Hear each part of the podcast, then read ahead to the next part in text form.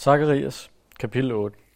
Sidste gang i kapitel 7, der så vi, hvordan en øh, lille flok jøder, bosiddende i øh, Betel, de kom til Jerusalem for at søge svar på et spørgsmål. De kom til Jerusalem, fordi det var der Zakarias og de andre ledere i folket, de opholdt sig.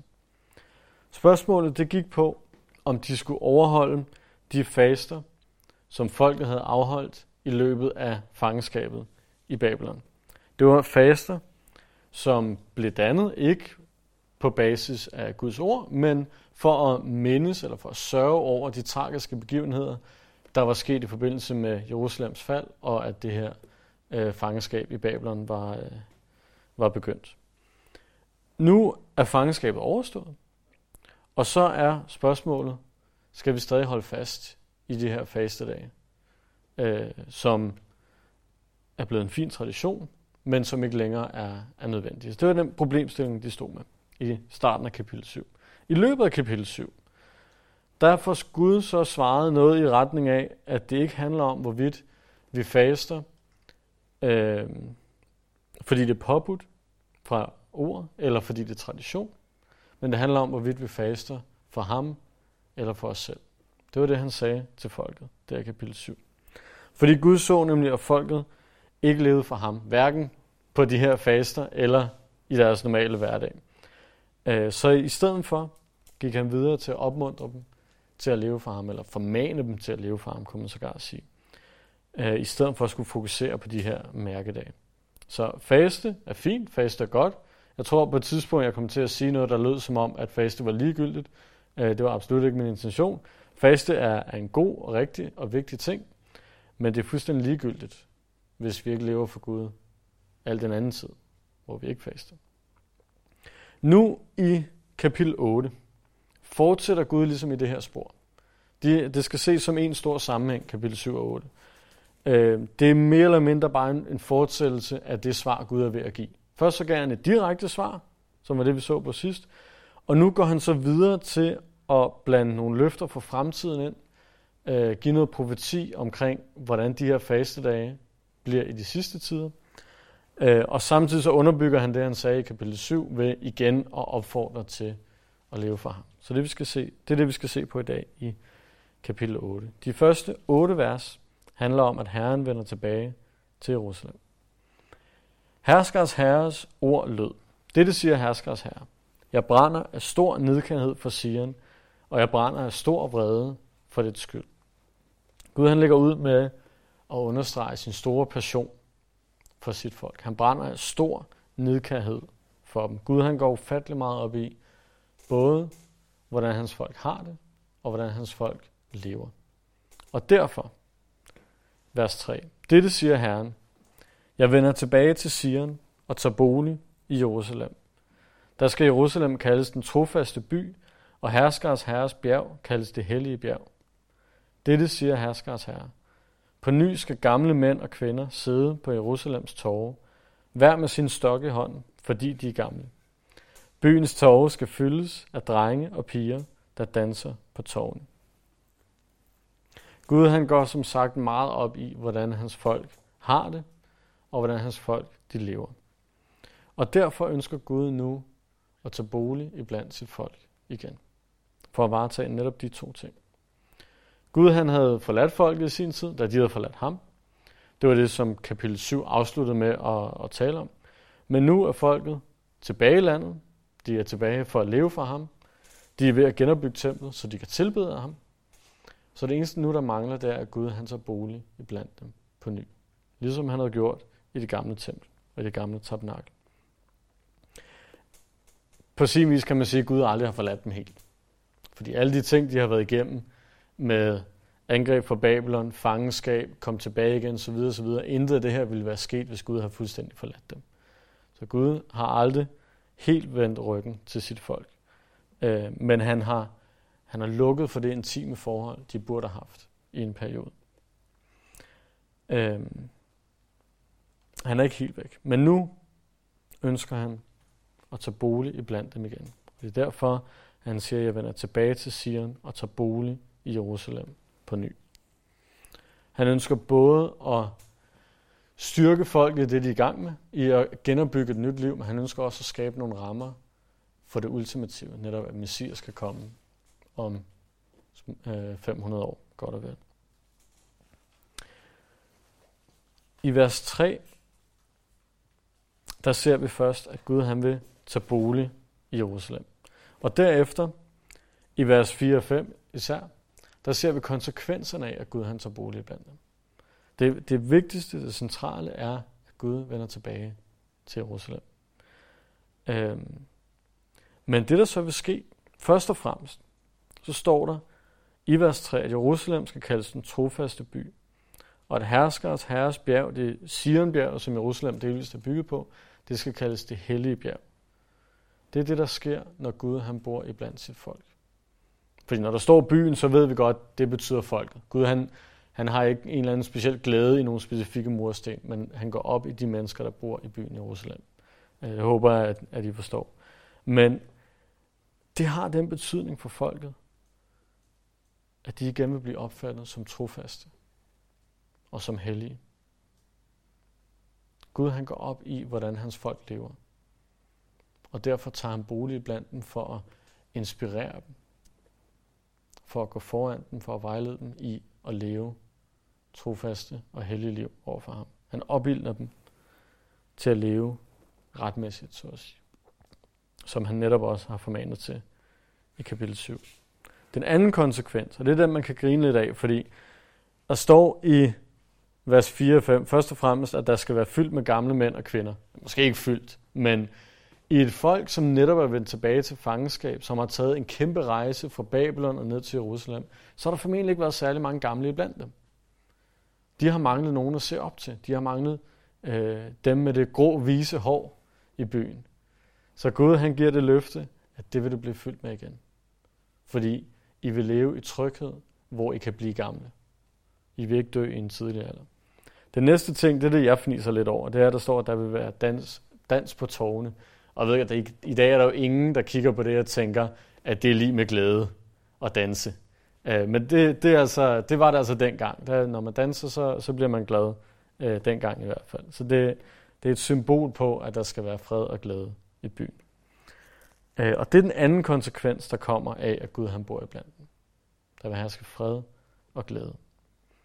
Igen, Gud han går op i, hvordan hans folk har det. Og derfor tager han bolig blandt dem. For at velsigne dem med den, og for at trøste dem, og for at skabe glæde blandt dem. Og det er akkurat den samme måde, han, Gud han handler på under den nye testamentlige pagt. Han går op i, hvordan vi lever. Han ønsker at opbilde os til hellighed, til at leve for ham, til at leve uden synd. Det er godt, vi ikke kan, men i mindste at forsøge. Det går han op i. Han går også op i, hvordan vi har det. Han ønsker at trøste, han ønsker at skabe glæde. Og derfor tager han ikke bare bolig i blandt os i den nye pagt, han tager bolig i os hver især i den nye pagt. Den største kilde til glæde findes i os selv, i den Gud, der har taget bolig i os. Og den største inspiration til at være gode mennesker, til at leve gode liv for Gud, findes også i os selv, i den Gud, der har taget bolig i os. Han Er ikke en Gud, der er langt borte? Han er ikke en Gud, der har forladt os. Han er en nærværende Gud. Både for vores opdragelse, men også for vores trøst og vores glæde. Og så er der nogen, der, der vil kigge på det her og tænke, især måske det her med, med de gamle mænd og kvinder, og der, der skal have fred og glæde. Det, det, det, kan, det kan jo ikke passe. Altså ikke, ikke i Jerusalem. Det kommer ikke til at ske. Men vers 6. Dette siger herskers herre. Fordi dette folks rest i de dage finder det umuligt. Skulle jeg så også finde det umuligt? Siger herskers herre. Intet er umuligt for ham, der har skabt universet. Folket vil tro, det er muligt. Selv den trofaste rest, dem, som har holdt fast i Gud gennem alt det her, selv de vil tro, at det er umuligt. Selv dem, der har den stærkeste tro på ham. Men bare fordi folk tror, det er umuligt, så bliver det ikke nødvendigvis umuligt. Gud han finder det ikke umuligt. Dette siger herskers herre. Jeg frelser mit folk fra Østens land og fra Vestens land. Og jeg bringer dem hjem, så de kan bo i Jerusalem. De skal være mit folk, og jeg vil være deres Gud i troskab og retfærdighed. Gud han binder det hele sammen her til sidst. Det er som om, han, han har lige sagt noget, som er svært at tro, og så siger han, men det kan jeg godt. Og så siger han noget, der er endnu sværere at tro, for lige at toppe den, for at sige, det kan jeg også godt. Han binder det hele sammen og opsummerer med ordene, jeg frelser mit folk. For det er det, det handler om. Han frelser dem for alle sine fjender. Han bringer dem hjem til Jerusalem, hvor han vil bo med dem. Forholdet mellem Gud og mennesker er på ny i stand. Han har genoprettet det.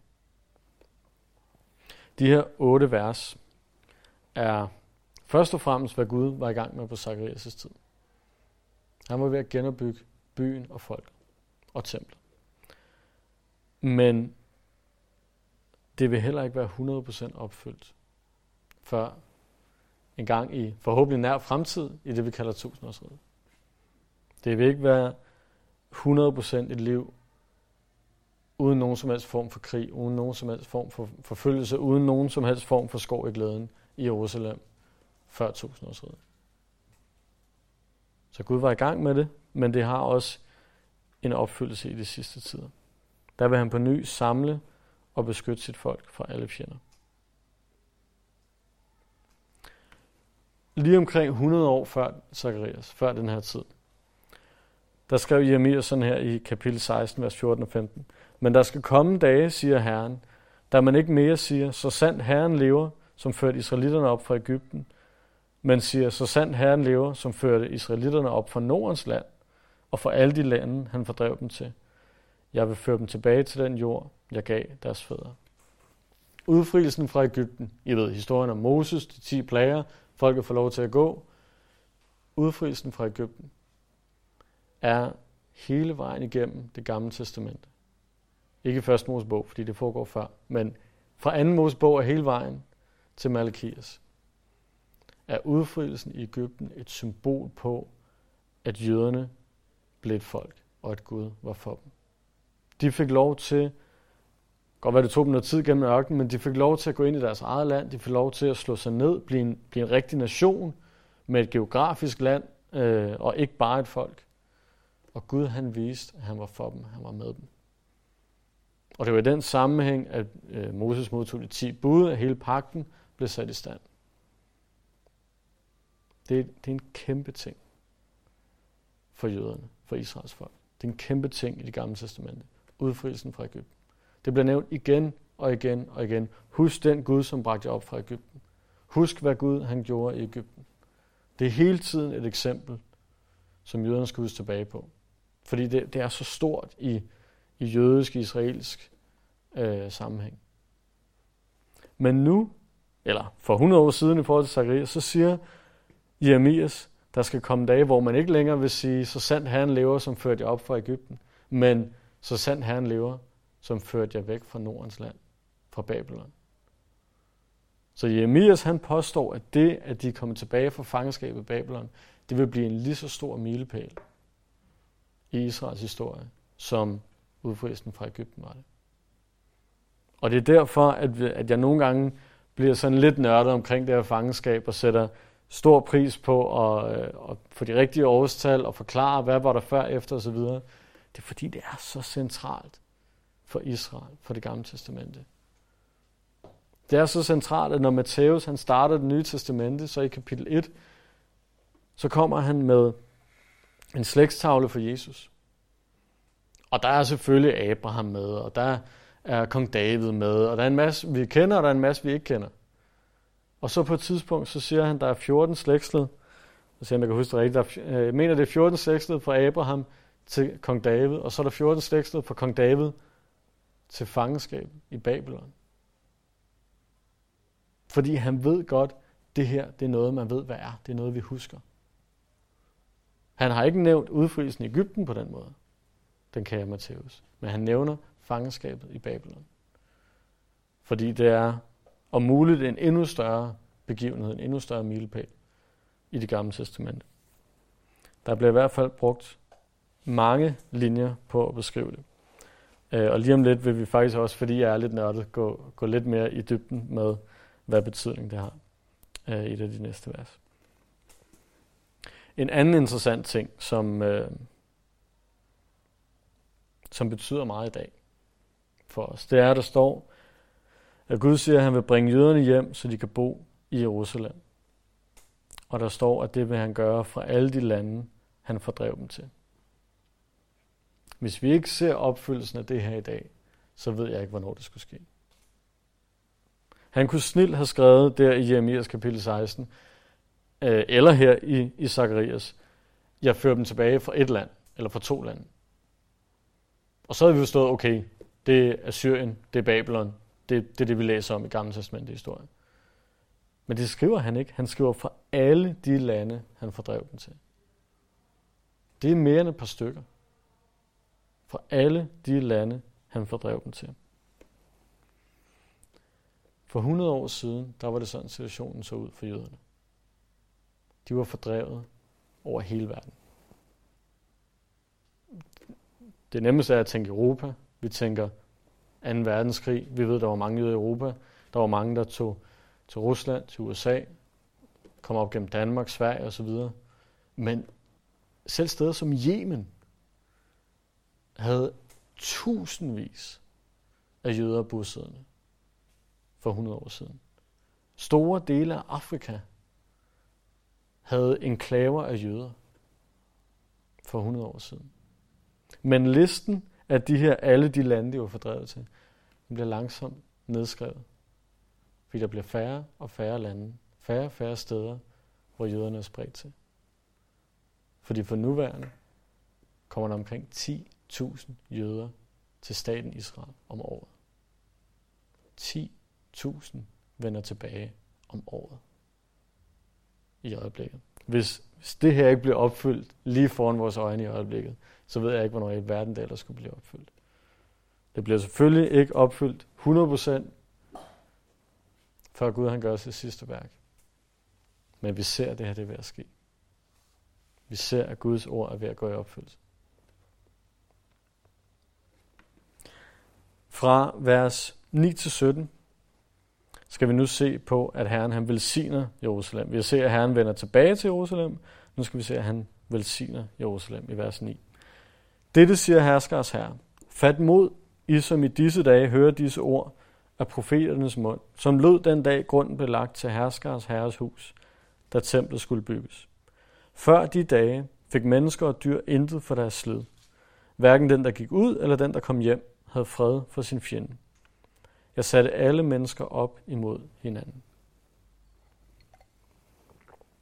I Herrens øjne, der stoppede Israels ulydighed først, da grunden blev templet, til templet blev lagt. Der var sket meget fra da kong Kyros indtog Babylon og gav jøderne lov til at tage hjem igen. Til at de rent faktisk tog afsted, til de rent faktisk var hjemme, og til de rent faktisk startede med at bygge templet. Der var sket meget. Og i meget af den tid kunne man have sagt, jamen nu er jøderne jo på vej tilbage. De har taget valget om at vende tilbage til Jerusalem.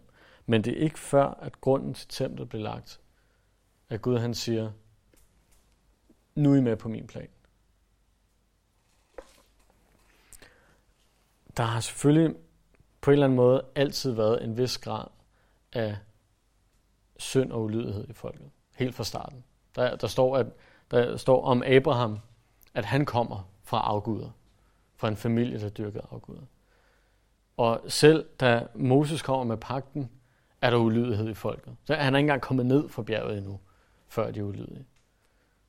Og vi, vi ser hele, hele vejen gennem ørkenvandringen. Vi kommer frem til Josva, hvor det ligesom, vi tænker, okay, nu kommer de ind i landet. Nu er det godt. Og selv der er der nogen, der svigter. Og der går ikke særlig længe fra Josva til den bog, vi er ved at studere, øh, når René har underviser.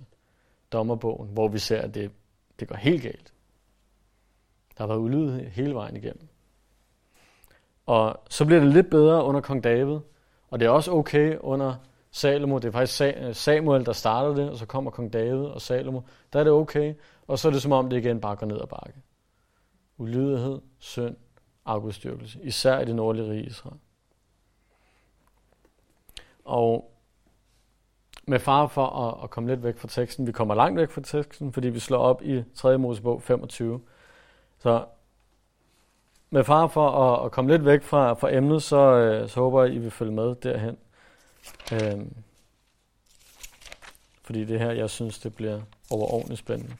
Vi kommer jo faktisk til det her kapitel om ikke så forfærdeligt længe. Øhm, om et par gange, når Daniel underviser. Øh, men vi tager lige en lille øh, forsmag i 3. Mosebog, kapitel 25, vers 2-5.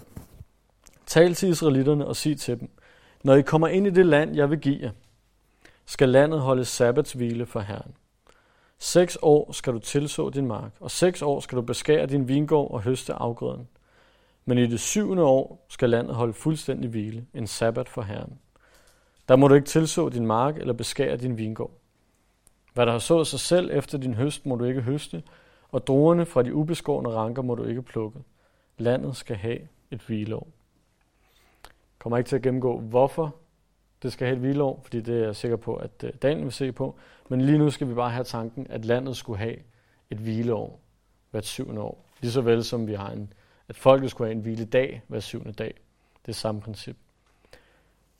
Lad os så gå over i kapitel 26 af 3. Mosebog. Lige en enkelt side videre. Fordi det her kapitel, det handler om, husk vi tilbage på Moses' tid. Vi er ved at indstifte pakten. Og her i kapitel 26, der fortæller Gud om, hvilken belønning der vil komme, hvis folket overholder pakten, og hvilken straf der vil komme, hvis de ikke overholder pagten, hvis de er ulydige imod den. Og i forbindelse med straffen, så står der nede i vers 33. Jeg selv vil jeg sprede blandt folkene, og med draget svær vil jeg forfølge jer. Jeres land skal blive til ørken, og jeres byer lægges i ruiner. Der skal landet få erstatning for sine sabbater, al den tid, det ligger øde hen, mens I er jeres fjenders land. Landet skal hvile og få erstatning for sine sabbater. Al den tid, det ligger øde hen, skal det hvile, fordi det ikke kunne hvile under jeres sabbater, sabbater da I boede i det. Og i vers 43 står der, men først skal landet forlades af dem og have erstatning for sine sabbater, mens det ligger øde hen, befriet for dem. Og de skal betale af på deres skyld, netop fordi de forkastede mine retsregler og forragede mine love. Så hvis folk ikke, folk ikke overholder det her i 3. Mosebog 25, om at give landet hvile hvert syvende år, så vil alle de her slemme ting i kapitel 26 ske, blandt andet at Gud vil fjerne dem fra landet, så at landet kunne få den hvile, det skulle have. Mange år senere, faktisk over ordentligt mange år senere, profeterer Jeremias om Babylon. Han profeterer om Nebuchadnezzar, og han profeterer om Jerusalems ødelæggelse. Og I må gerne slå op, hvis I vil. I behøver ikke. Men i kapitel 25, vers 11, der siger Jeremias det her.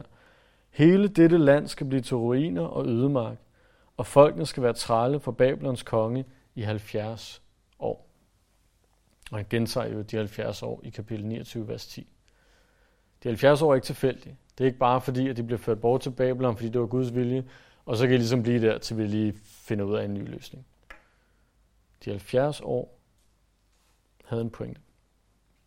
Og da det så var sket, da de var taget til fange, da Jeremias havde fået ret, så står der i 2. krønikebog, kapitel 36, vers 21, som foregår samtidig med Jeremias. Der står om Jerusalems ødelæggelse og fangenskabet i Babylon. Det skete, for at Herrens ord ved Jeremias kunne gå i opfyldelse, indtil landet havde fået erstatning for sine sabbater. Al den tid, det lå øde hen, hvilede det, til der var gået 70 år. Så fangenskabet i Babylon varede 70 år. Ikke fordi det var et flot tal, ikke fordi det var et rundt tal, ikke fordi at Gud har en forkærlighed for, for tallet 70, men for at det kunne få hvile for de sabbatår, landet ikke havde givet det hvile, eller folket ikke havde givet det hvile, imens de havde boet der. Og vi kan med lidt hurtig udregning, nu er jeg jo øh, bogholder og går på det økonomiske studie, så jeg er ret god til at regne. Med lidt hurtig øh, udregning kan vi sige, at hvis det skulle hvile i hvert syvende år, og det ikke har fået det, og de nu skal være væk i 70 år, jamen så må 7 gange 70 til 490, så må det være 490 år i træk, at folket har været ulydigt og ikke har givet landet den hvile, det skulle have. 490 år. Med andre ord, det er ikke bare lige en enkelt konge eller to, som ledte folket for der. Det er ikke bare lige en del af folket herover til højre, som, som, som ikke lige gjorde, som Gud sagde. 490 år har Gud kigget på sit folk og tænkt, I lever ikke for mig. 490 år. Hold den tanke et øjeblik. At de har levet i lydighed i 490 år, og derfor skal fangenskabet veje 70 år. Mens I holder den tanke, så kommer jeg nemlig med en ny. For der er nemlig en ting, som skal ikke gentage en gang, men i hvert fald flere gange bliver forbundet med fangenskab. Og det er byen Shiloh. I Jeremias 26, vers 6, der taler Gud til Jeremias og siger, Du skal sige til dem, til folket, Dette siger Herren, hvis ikke I adlyder mig og følger den lov, jeg gav jer, og hører mine tjenere og profeterne, som jeg igen og igen har sendt til jer, men som I ikke ville høre, så vil jeg gøre med dette tempel som med Shiloh, og jeg vil gøre denne by til en forbandelse for alle jordens folk. Han siger jo noget lignende i kapitel 7, vers 12. Gud sammenligner på Jeremias' tid den kommende dom, ødelæggelsen af templet, ødelæggelsen af Jerusalem, fangenskabet i Babylon. Det sammenligner han med noget uvist, vi ikke helt ved, hvad er, som han også gjorde i Shiloh før Jeremias' tid. Så der er en sammenhæng mellem de to ting. Så vi kan antage, uden at det står specifikt beskrevet, vi kan antage, at det Gud han henviser til i Shiloh, er nogenlunde det samme, som da han ødelagde Jerusalem. Fordi han sætter ligesom lighedstegn mellem de to. Som I nok ved, især hvis I har fulgt godt med i Daniels undervisning i Samuelsbøgerne, det ved jeg i hvert fald Daniel har, så før der blev bygget et tempel, så var der et tabernakel. Og på Samuels tid, i Samuels børn, der lå det her tabernakel i Shiloh. Men i 1. Samuel kapitel 4, der ser vi, hvordan israelitterne bliver slået af filisterne i en stor kamp. Og vi ser, hvordan Guds ark, som hørte til i tabernaklet Shiloh, men som var blevet ført med op som, som en lykkeamulet i det her slag, vi ser, hvordan den bliver taget som bytte af filisterne. Den bliver senere vundet tilbage. Pris Gud for det. Men det, der er interessant, er, at da den bliver vundet tilbage, der står der ikke, at den bliver sat tilbage i Shiloh, hvor den burde stå i tabernaklet. Der står, at den blev sat i, hvis jeg ellers udtaler det rigtigt, Kiryat Jerim. Der står ikke, at den blev sat specifikt i tabernaklet sågar. Der står bare, at den blev sat i Kiryat Jerim. Måske, det er der i hvert fald nogen, der gætter på, måske fordi Shiloh i mellemtiden var blevet ødelagt. Og jeg læste en ret spændende øh, teori omkring det. Hvis Guds ark har stået i Shiloh i alle de her år, og hvis folket omkring Israel var lige så bange for Guds ark, som vi ser filisterne er det i 1. Samuel kapitel 4, så er der ingen, der har angrebet Shiloh overhovedet, mens Guds ark har ligget der. Fordi folkene omkring havde godt hørt om den store Gud, der førte sit folk ud af Ægypten. De havde godt hørt om Herren. Så det er meget plausibelt at tro, at der ikke er nogen, der har tur at angribe Shiloh. Men nu, nu var Guds ark gået tabt for Shiloh. Så det vil heller ikke være helt utænkeligt, at der er nogle fjender omkring, der har tænkt, nu er der åben. Nu angriber vi. Og derfor er det, det, det er gætteri, det indrømmer jeg gerne, men det er meget plausibelt, at det er det her tidspunkt, Shiloh bliver udlagt på. Vi ved nemlig ikke særlig meget om Shilohs udlæggelse. Det står ikke beskrevet noget sted. Udover at Gud refererer til det. Men vi har ikke, ligesom 1. Samuel 4, et kapitel, som ligesom beskriver, nu blev Shiloh indtaget eller et eller andet. Vi ved bare, at på et tidspunkt, her omkring Samuels tid, er det blevet ødelagt. Øhm, der bliver gættet på, at Samuel er født lige omkring år 1100. Det vil sige, at 1. Samuel kapitel 4 foregår kort efter, fordi han er en lille dreng. Og det gør, at nogen, igen, nu er vi ude gætterier, men nogen gætter på, at Shiloh blev ødelagt i år 1094 før Kristus. 1094. Jeg har også hørt andre bud. Igen, det er gætterier, men 1094 før Kristus. Og hvorfor bliver jeg ved med at sige det årstal? Det er fordi, der er 490 år fra år 1094 til at Babylon angriber Jerusalem første gang. Der er 490 år, men hvis det er 1094. Det synes jeg er interessant, hvis det ellers er korrekt. For hvad var den tanke, de skulle holde i baghovedet imens? Det var, at på grund af 490 års lydighed, vil der være 70 års fangenskab. Hvis ødelæggelsen af Shiloh og ødelæggelsen af Jerusalem, de to steder, hvor Guds helligdom stod fast, hvis ødelæggelsen af de to steder bliver omtalt på samme måde, bliver, bliver sat lidestegn imellem, og de begge to er forbundet med folkets synd og ulydighed, så kunne det godt se ud som om, at Gud han har et mønster. At op gennem Moses tid, op gennem Josva, især op gennem dommertiden, der har Gud set på sit folk, han har set ulydighed og synd. Og så har han dømt det i Shiloh. Så har han dømt de 100 år, 200 år, tror måske 300 år, fra slutningen af Moses tid til, øh, til Samuel. Så har han dømt den synd i Shiloh. Og det er eksemplificeret ved, nogle I nok også kender, kan huske Hofni og Pinas, Elis to sønner, der, ja, der skal vi ikke engang ud. Uh, der kan findes mange prædikanter, man kan sammenligne dem med i dag, men de vandhældede tilbedelsen af Gud i Og de bliver et symbol på hele folkets ulydighed. Og de dør jo i 1. Samuel kapitel 4 i det slag. Så de bliver symbolet på, at den her søn er blevet dømt. Og derefter kommer der en periode på 490 år, og det er den periodes ulydighed, som Herren straffer i Jerusalem og i fangenskabet Babylon. Som sagt, det, det er lidt spekulativt, øh, den sidste del af det.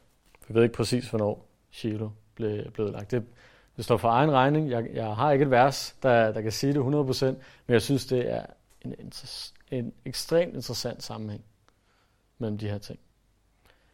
Øh, det, der sikkert er, at de 70 års fangenskab, det skyldes 7 gange 7 eller 490 års ulydighed.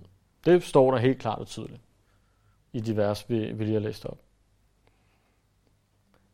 Og så er det jo interessant, at der er endnu en periode på 70 gange 7 år, eller 490 år.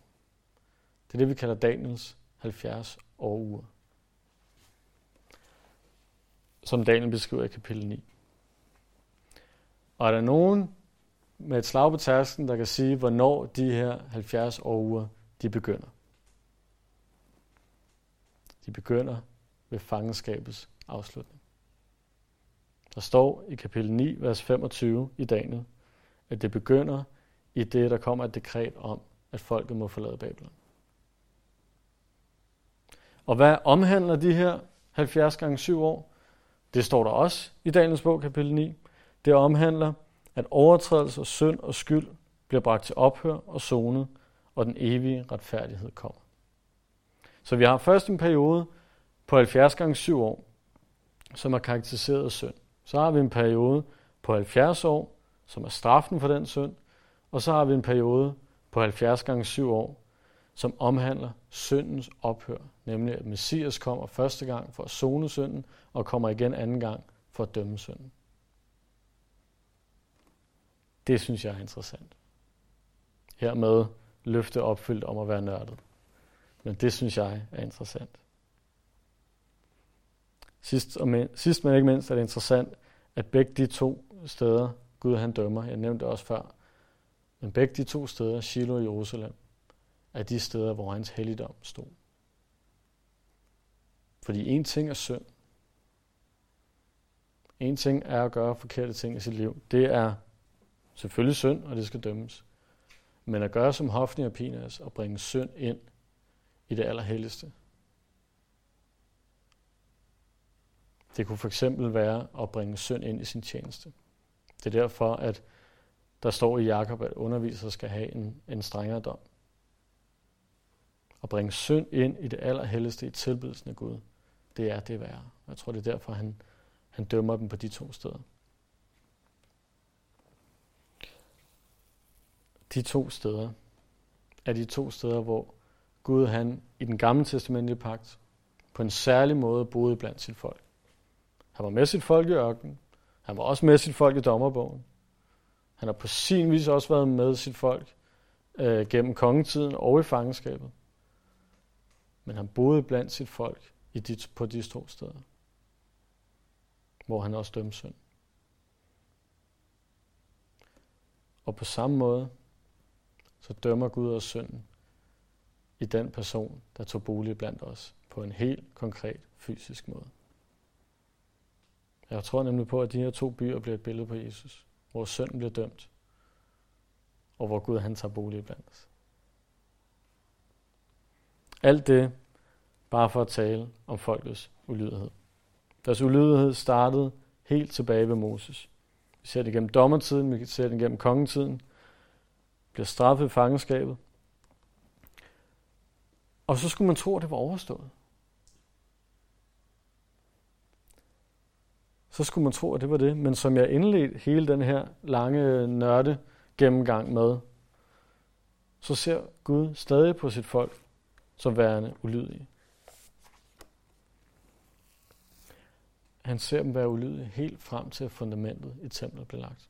Prøv at slå op i, for at komme tilbage til Zacharias, prøv at slå op i Haggai, som er lige ved siden af Zacharias. Haggai, som starter sin tjeneste samtidig med Zacharias. Og siger i kapitel 2, vers 14, der sagde Haggai, sådan er dette folk, ja, sådan er dette folkeslag i mine øjne, siger Herren. Sådan er deres hænders værk, og det de bringer som offer der, det er urent. Men læg nu mærke til, hvordan det går fra i dag. For sten var lagt til sten i Herrens tempel. Hvordan gik det da? Kom man til en korndynge på 20 efa, så var der kun 10. Kom man til vinpersen for at øse 50 bat, så var der kun 20. Jeg ramte jer med kornbrand og rust og havl. I alt, hvad I frembragte, men I vendte ikke om til mig, siger Herren. Læg mærke til, hvordan det går fra i dag, fra den 24. dag i den 9. måned, fra den dag grunden blev lagt til Herrens tempel. Læg mærke til det. Ligger såsæden stadig i laden. Bærer vinstokken og fintræet, granatæbletræet og oliventræet endnu ikke frugt. Fra i dag vil jeg velsigne. Og så tilbage i Zakarias som vi lige har læst, men jeg læser lige vers 9 og 10 igen, for det minder så meget om det, der står i Hergang. Fat mod, I som i disse dage hører disse ord af profeternes mund, som lød den dag grunden blev lagt til herskers herres hus, da templet skulle bygges. Det er det, Haggai lige har sagt. Før de dage fik mennesker og dyr intet for deres slid. Hverken den, der gik ud, eller den, der kom hjem, havde fred for sin fjende. Jeg satte alle mennesker op imod hinanden.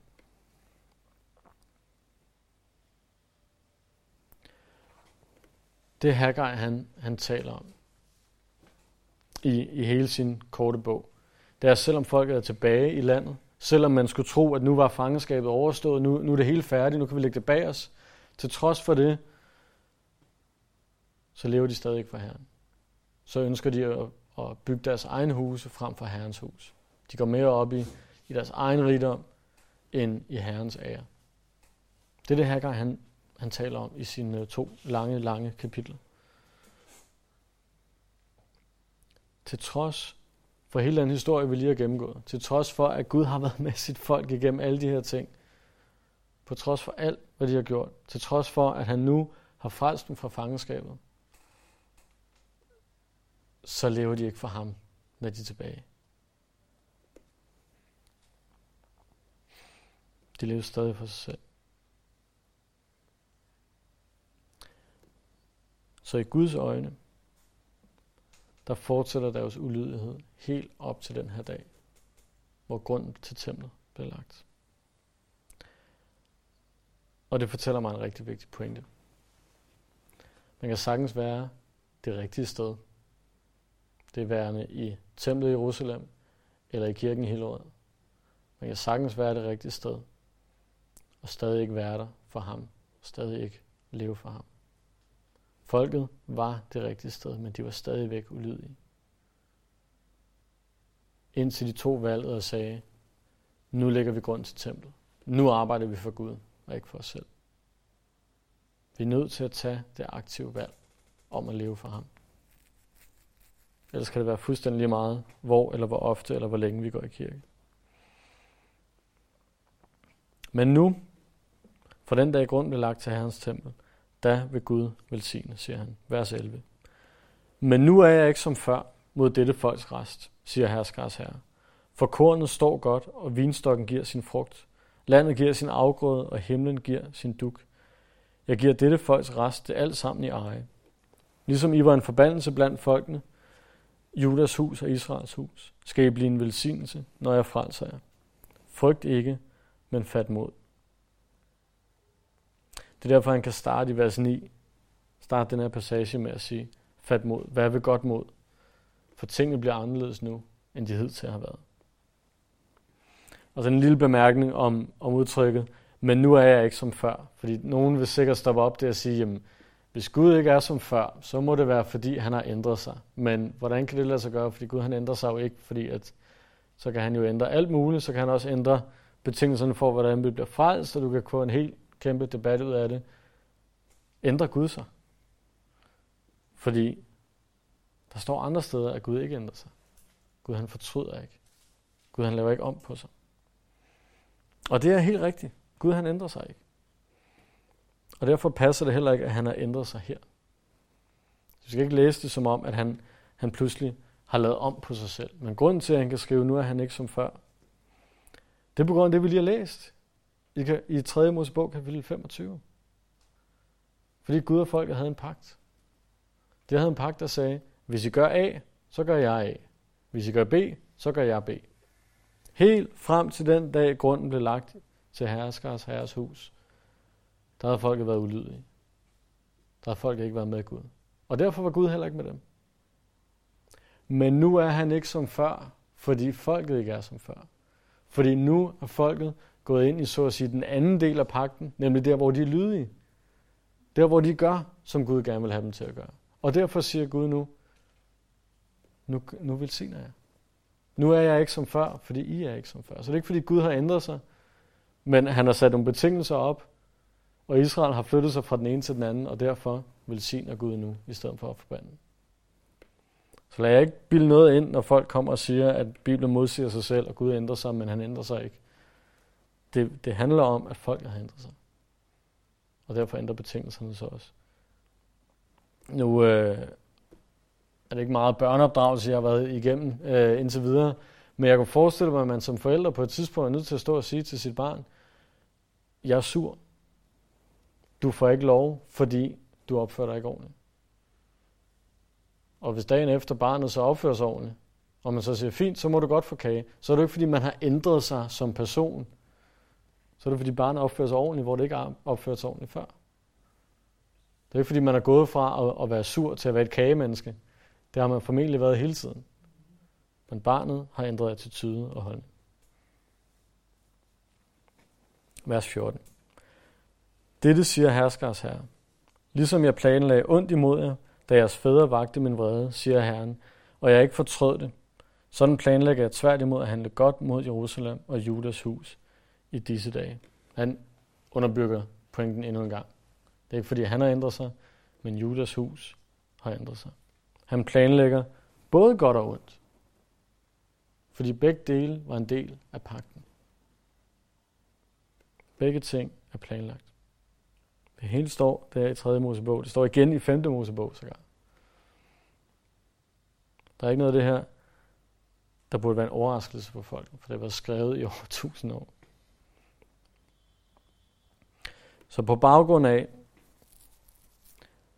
at folket nu lever for Gud, og igen er, er trådt ind i fællesskab med ham, eller i hvert fald er i gang med det, så er de nu igen under hans velsignelse. Øhm, og på baggrund af det, så gentager Gud nu nogle ting, som han også sagde i kapitel 7. Kan I huske, der var hele det her spørgsmål om faste, hvor Gud han siger, jamen det kan være lige meget, hvis I ikke lever for mig. Så det jeg ønsker er, og så nævnte han nogle ting øh, om, hvordan de skulle leve deres liv. Og dem gentager Gud nu i vers 16 og 17. Dette er, hvad I skal gøre. Tal sandhed med hinanden. Fæld redelige domme i porten. Domme, der skaber tryghed. Tænk ikke ondt i jeres hjerte mod hinanden. Elsk ikke den falske ed, fordi alt det hader jeg, siger Herren.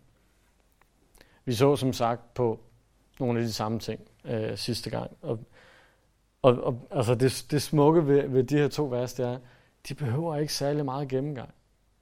Jeg behøver ikke at slå op i, øh, på, på et gammelt kassettebånd, hvad, hvad, betyder, hvad betyder det, når der på hebraisk øh, oversat til dansk, tale sandhed med hinanden. Er der et eller andet skjul nede i det?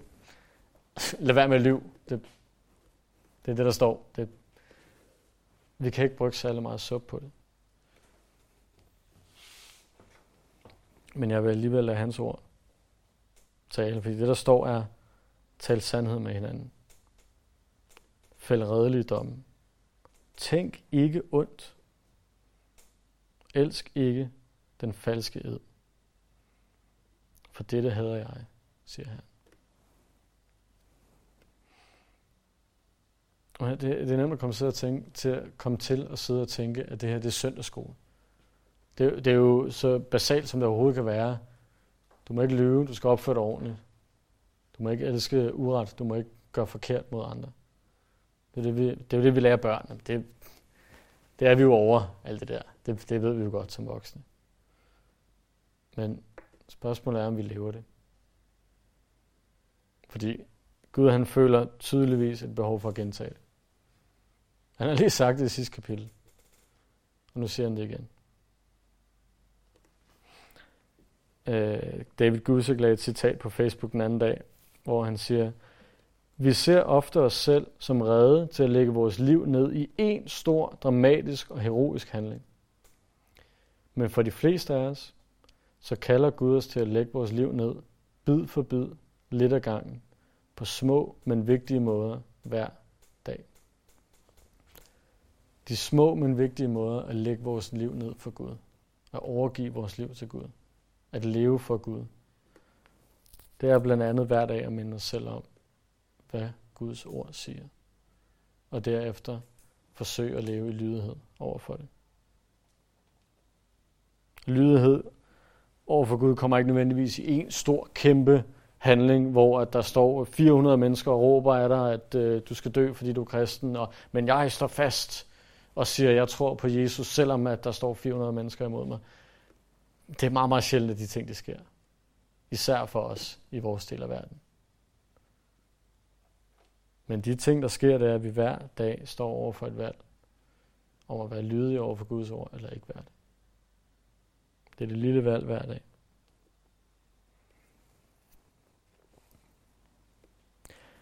Vi har set, at Herren vender tilbage til Jerusalem. Vi har set, at Herren velsigner Jerusalem. Og i det sidste vers, der skal vi se, at Herren tilbedes i Jerusalem. Vers 18. Herskers herres ord kom til mig. Dette siger herskers herre. Fasten i den fjerde måned og fasten i den femte, fasten i den syvende og fasten i den tiende måned skal blive til fryd og glæde og til gode festdage for Judas hus. Elsk sandhed og fred. Han afslutter ligesom de her to kapitler, som handler om det her svar på det spørgsmål om faste. Han binder det hele sammen ved at referere tilbage til spørgsmål om de her faster. Øhm, og hans første svar i kapitel 7 var, som vi var inde på tidligere, faste er godt, når det er gjort for ham. Og nu bringer han emnet op ved at vise, hvad fremtiden byder på i forhold til de her faster, som var det, de spurgte om. I fremtiden, nærmere bestemt i tusindårsriget, som vi også har været inde på, at det her kapitel handler om, der vil de her dage nemlig ikke længere være, være sovens dage, hvor man, man faster, og man på godt dansk spærer sit læme for at, at huske, for at mindes de her sørgelige dage. I tusindårsriget, der vil de her dage handle om fest og glæde. Der vil man snarere mindes alt det Gud han har gjort. Der står, at de her fire forskellige faster, som vi gennemgik sidste gang, de skal blive til fryd og glæde og til gode festdage på Judas hus. Måske sågar vi alle sammen skal danse Måske sågar vi vil nyde det. Jeg ved det ikke. Det bliver festens dag. Hvilket er akkurat det, som fasten bør handle om. At tilbede ham. Om det er i sorg, i faste, eller om det er i fest, det bør handle om at tilbede ham. Dette siger herskers herre. På ny skal folkeslag komme, indbyggere fra store byer. Indbyggere fra den ene by skal gå til den anden og sige, Kom, lad os gå hen for at formidle Herren og søge herskers herre. Også jeg vil gå med. Så skal talrige folk og mægtige folkeslag komme for at søge herskers herre i Jerusalem og formidle Herren. Dette siger herskers herre. I de dage skal ti mænd fra alverdens folk gribe fat i en judæers kappefli og sige, vi vil følges med jer, for vi har hørt, at Gud er hos jer.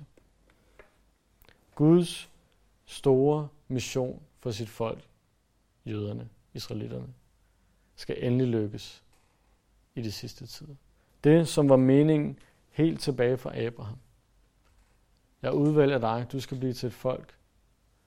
Jeg velsigner dem, der velsigner dig. Jeg forbander dem, der forbander dig. Og du skal blive til velsignelse for en folkemængde, for, en, for resten af verden. Det var det, Gud sagde til Abraham helt tilbage i 1. Mosebog, kapitel 12. Det har været pointen med jøderne hele vejen gennem det gamle testamente. At de, ligesom vi, skulle være lys og salt i verden. Og det vil endelig gå i opfyldelse her i de sidste tider. Der vil folk opsøge jøder. Prøv, prøv at tænke sig den tanke i dagens samfund, at folk skulle opsøge jøder for at sige, tag mig med til Jerusalem, så jeg kan tilbede den samme Gud som dig. Det er fuldstændig utænkeligt i dagens samfund, især i Danmark. Lad mig minde om, hvad der står i, i vers 6. Dette siger herskers herre, fordi dette folks rest i de dage finder det umuligt. Skulle jeg så også finde det umuligt? Guds ord står fast. De her ting er allerede så småt ved at gå i opfyldelse. Det så vi på tidligere, og det tror jeg også på med det her. Det kommer til at gå i opfyldelse. Og den her mission, som jøderne havde, eller det var den, den sidste pointe for i aften. Når vi lever vores liv med ham, som er det, Gud nu har opvildet til i to kapitler i træk. Når vi lever vores liv for ham, så vil den naturlige konsekvens også være, ligesom vi ser her i den sidste del, at folk de ser vores tilbedelse af Gud. De ser den måde, vi lever på. Og de vil tage fat i vores kappefli, eller i vores vinterjakke, eller hvad det måtte være, og sige, vis mig, hvem det er, du tilbeder. For det er akkurat det, vi også læser i det nye testament. At vi skal leve vores liv på en måde, der skinner Guds lys. Så at alle dem udenom bliver tiltrukket af det. Lad os leve vores liv som om, at Gud han bor ikke bare i blandt os, men i os. Lad os bede. Herre, tak for, for den mægtige sandhed, at du bor i blandt os. Og selvom vi er ulydige, måske ikke 490 år, men måske i stor del af vores hverdag, eller hvad det nu måtte være, selvom vi fejler, selvom vi glemmer dig, så er du trofast. Så ændrer du ikke, hvad du allerede har startet. Du ændrer ikke den pagt, du har med os. Her det priser vi dig for, at vi, vi takker og beder for, at vi må kunne leve på den her måde her. Må du give os styrken og give os visdom til at leve på en måde, der afspejler dig. Og få folk til at komme og sige, før os til den Gud, du tilbærer. Her vi takker og priser dig. Her dit navn. Amen.